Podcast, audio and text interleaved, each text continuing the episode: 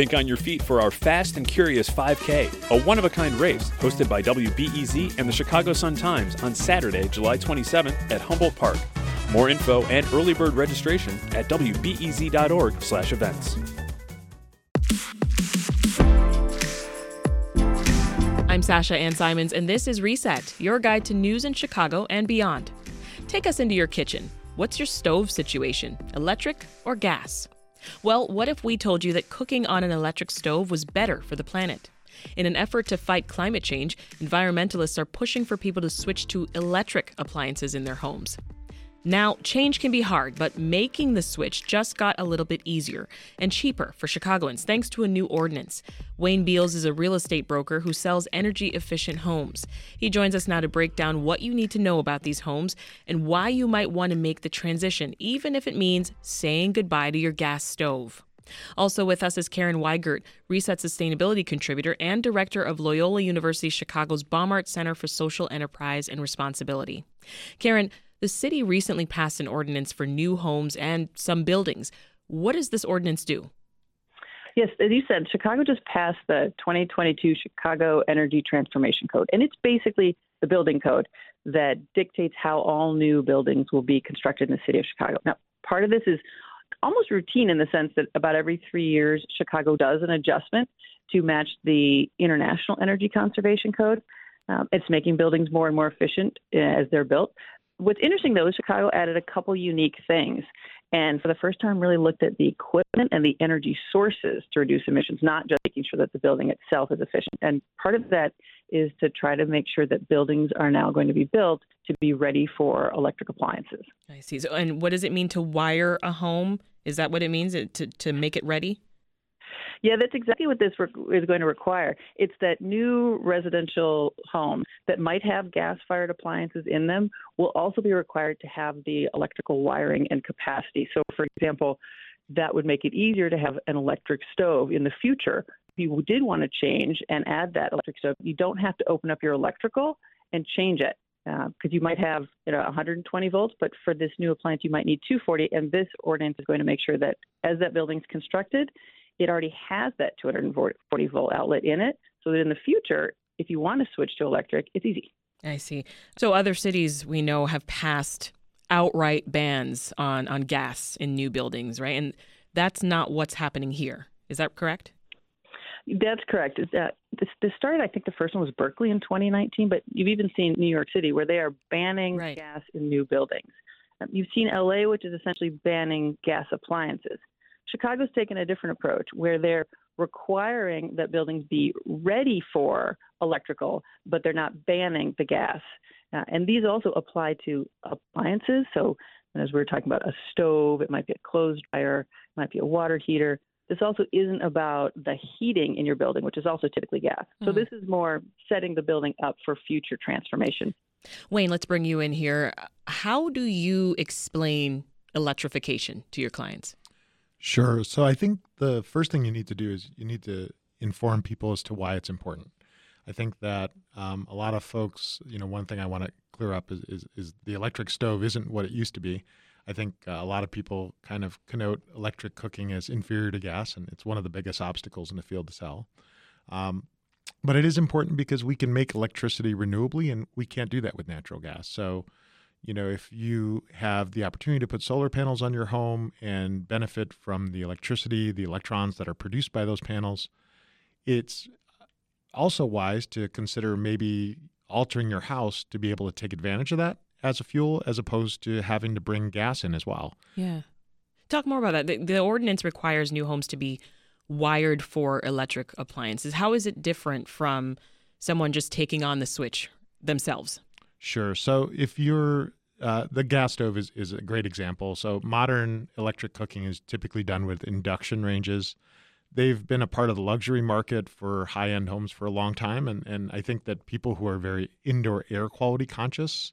Uh, in tighter new construction homes that don't leak as much air mm-hmm. are really conscious about not burning things inside that indoor air environment and making sure their air quality is good. So induction ranges provide uh, a very similar cooking experience to gas, and the challenge with them is that they often have an oven that requires more current than the typical wiring in a home would allow. So. Mm-hmm if your home was not wired for this, it would require demolition, an electrician, plastering. Yeah, doesn't painting. this increase construction costs? Uh, during the construction process, uh, I don't think builders are going to view this as a burden. Um, I think that they're going to it's going to start a conversation in builders who aren't considering electrification about maybe we're heading down that road and that they should investigate it and, and maybe it accelerates the uptake of this technology. How does the cost not get passed onto the homeowner? Sure. So I home think, buyer. I think that when you when you consider that there's already electricity going to the stove, it's just the size of the wire that that goes to it. So okay. so it's not a, a, a lot of added cost. There is some added cost there, but it's very marginal. Yeah. So we're talking about large electrical appliances. To be clear, um, aren't a lot of those already electric? Um, so if you look at your typical gas stove, you you hook it up to a gas line and you plug it in right? And uh, an induction range would have a larger plug and use more current, so you just right. need more wiring and a bigger plug. Uh, they they if you're trying to retrofit it, it is very costly. But if you're doing it in the new construction sense, it, it's it's very affordable. And so I think what the city's trying to do is get ahead of that because as we kind of move into a clean energy future, we start have to understand that that gas will probably be part of our past and cooking gas um, you know for a lot of reasons air quality comfort safety mm-hmm. um, you know even ease of cooking and ease of cleanup is inferior to induction cooking and i think that as the population learns that they're going to want to transition. Yeah and we're talking electric dryers too right? Heaters. Yes there's condensing dryers are really taking up a lot of um, a lot of popularity. I mean, what what they do is they basically move heat from inside the building, condense it into the drum, move the moisture into the plumbing system, as opposed to you know when you walk by a house and you see the steam coming outside of the house when they're drying clothes, and that's all that heat escaping the building. That's all wasted energy. Yeah. And condensing ener- uh, condensing dryers don't do that. They're they're they use about a third the energy of a normal electric dryer. Wow. And so they do require a different electrical service to them. So it, it's important to make sure we wire our houses for those. Yeah. And Karen, I, I want to make sure we understand this. This ordinance, as we've said, it, it just requires homes and buildings to be ready for these appliances. So are homeowners still responsible for purchasing these appliances themselves? Yeah, I think what this ordinance really does is it will make it easier when a homeowner does want to make that change. So when they do want that condensing dryer or they do want induction cooking, their house is already wired for it. So it's simply going to make that choice easier. If this ordinance weren't in place, and in fact today, if you want to switch out that stove, you might actually have to call an electrician at that point and have your wall opened up and your electrical redone. Mm-hmm. This is going to prevent that step. So in the future, it's just going to make it easier when people want to make these transitions. If they have gas appliances now, electric in the future will just be a simple step. Wayne, what would you say are the biggest concerns you're hearing from clients? So I, I feel that this is a necessary step. I don't think people are really aware that I, I honestly don't think that builders um, and consumers are necessarily aware of the impact that it's going to have. Um, and I don't think builders are really concerned about the cost. I think I think what we need to do is we just need to imagine that in this transformation process uh, from gas to electricity, we really need the the city to make sure they're more supportive. We need to make sure that they give support to their building inspectors in the field when we're building these houses that these things are installed. Uh, that the builders understand how heat pumps work and just how all mm-hmm. this electrification is going to affect the code.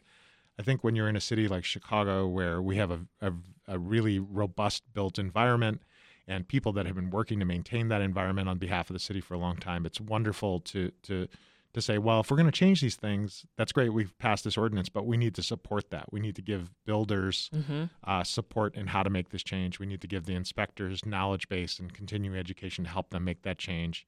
And, and and quite frankly, just increase the staffing around that to make sure that we could, we're ready for this transformation when it needs to happen. Yeah, I'm still thinking it might be a challenge to sell that to some folks because I know that once you have a gas stove, there are a lot of people that are just stuck on their gas stove and they swear by it and think it's better, and you can't sell them on electric.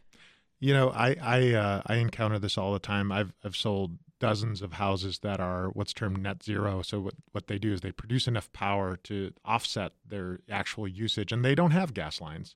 Yeah. You know, the first one was really hard. You know, we had to convince somebody to give up a gas stove. But at the end of the day, look, I think consumer understanding that induction is a superior cooking appliance is starting to to to become common knowledge. Yeah. Um, it's not something everybody knows yet, but once people learn about it, I don't think they really have an objection to it. But I, I do think cooking with gas is is this marketing pitch that has stuck for generations. Oh, for sure.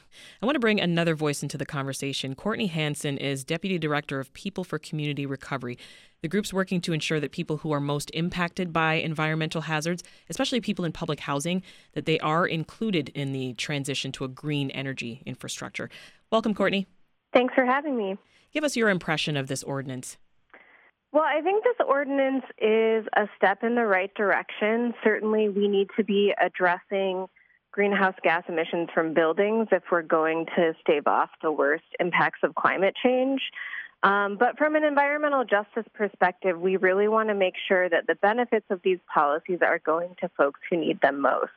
And as you said, this ordinance um, mostly affects new construction. So anyone who doesn't live um, or won't be living or buying or renting in a new construction building will be left out. And so, what we really want to see is policies not only that go further and don't make it optional, but mandatory for new buildings to electrify, but also that address our existing building stock so that lower income and environmental justice communities can access those benefits. So you're you're pushing for existing buildings to be included in this switch to uh, to electric.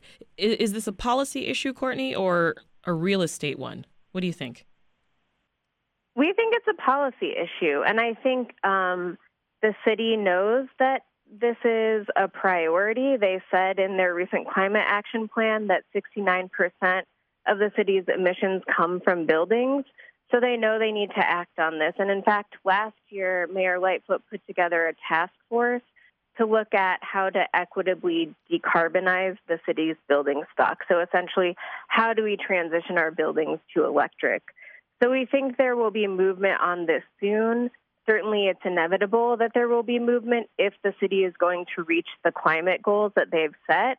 The question is really whether we can do it in a way that's equitable, whether we bring community leaders that have been fighting for changes in their communities for years to the table, and find solutions that don't just address climate, but also address things like health and indoor air quality, as well as um, energy affordability. We've seen a huge spike in gas prices over the last couple years, and that's a big challenge for our communities. So there's a real opportunity here at the policy level mm-hmm. to make some important changes. Wayne, what are your thoughts on how policy and real estate can work together? Sure. So I, I really I agree hundred percent with um, the with, with what she just said. I mean, we we need to um, make sure that decarbonization is addressed in all our communities and in all our building stock, and and this is a, a great first step. It, it's a starting point, and I think that as we kind of look ahead and say, well, how do how do we dovetail uh, the real estate economy and the Chicago's uh, low to moderate income neighborhoods. Mm-hmm. I mean, I think that the opportunity to decarbonize our economy is a huge job creator. Um, I, I, think that if it's done with more carrots than sticks, it's going to happen in a way that everybody is aligned and, and trying to move forward. And I feel that um, we just have to be careful that when we do this, we, we do it in a way that gives people incentives to make this transition and doesn't just penalize people um, I think if we if we make it a bunch a series of penalties, you're going to hurt the neighborhoods and the real estate economy. And I think if you make it a series of incentives, I think people adopt it faster. I think we get to our climate goals faster, and I think we improve our neighborhoods and and we don't leave people behind. Yeah, Courtney, how else do you want to see the transition from a gas infrastructure include the needs of public housing residents in the city?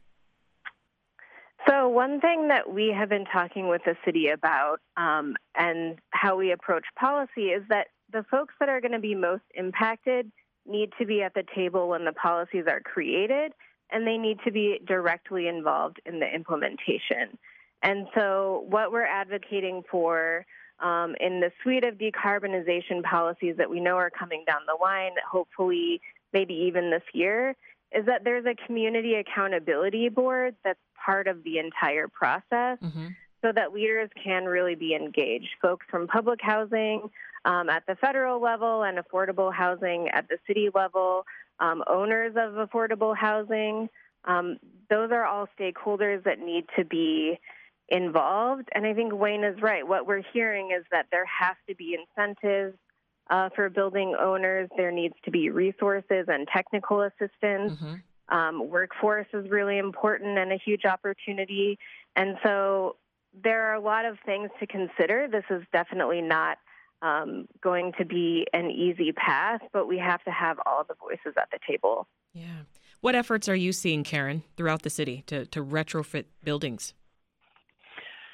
You know, absolutely. There are policy pieces and there are also programmatic pieces that are out there. And the, the city actually has been putting some of their uh, additional budget in terms of recovery towards some specific things are retrofit focused. There's some specific funding for affordable housing. Um, there's some specific funding essentially to decarbonize some single family homes. So you do see some pockets of funding and programs in addition to these broader policy efforts. And, and you need that combination. I mean, big picture, we're talking about how do you decarbonize overall a city? How do you mm-hmm. decarbonize every home and every community? And that creates not just the climate benefits, but it creates the clean air benefits that are critical to full transition. So you're seeing it in multiple ways. Uh, obviously, there's more to come, but these are steps in a pathway that is leading to decarb. The question is how quickly.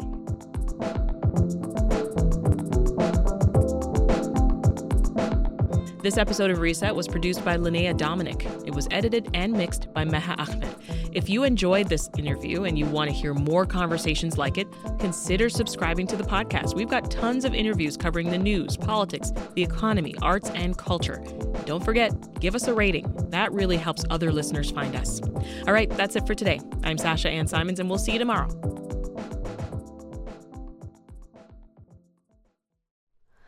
Hi, it's Terry Gross, the host of Fresh Air. We bring you in depth, long form interviews with actors, directors, musicians, authors, journalists, and more. Listen to our Peabody Award winning Fresh Air podcast from WHYY and NPR.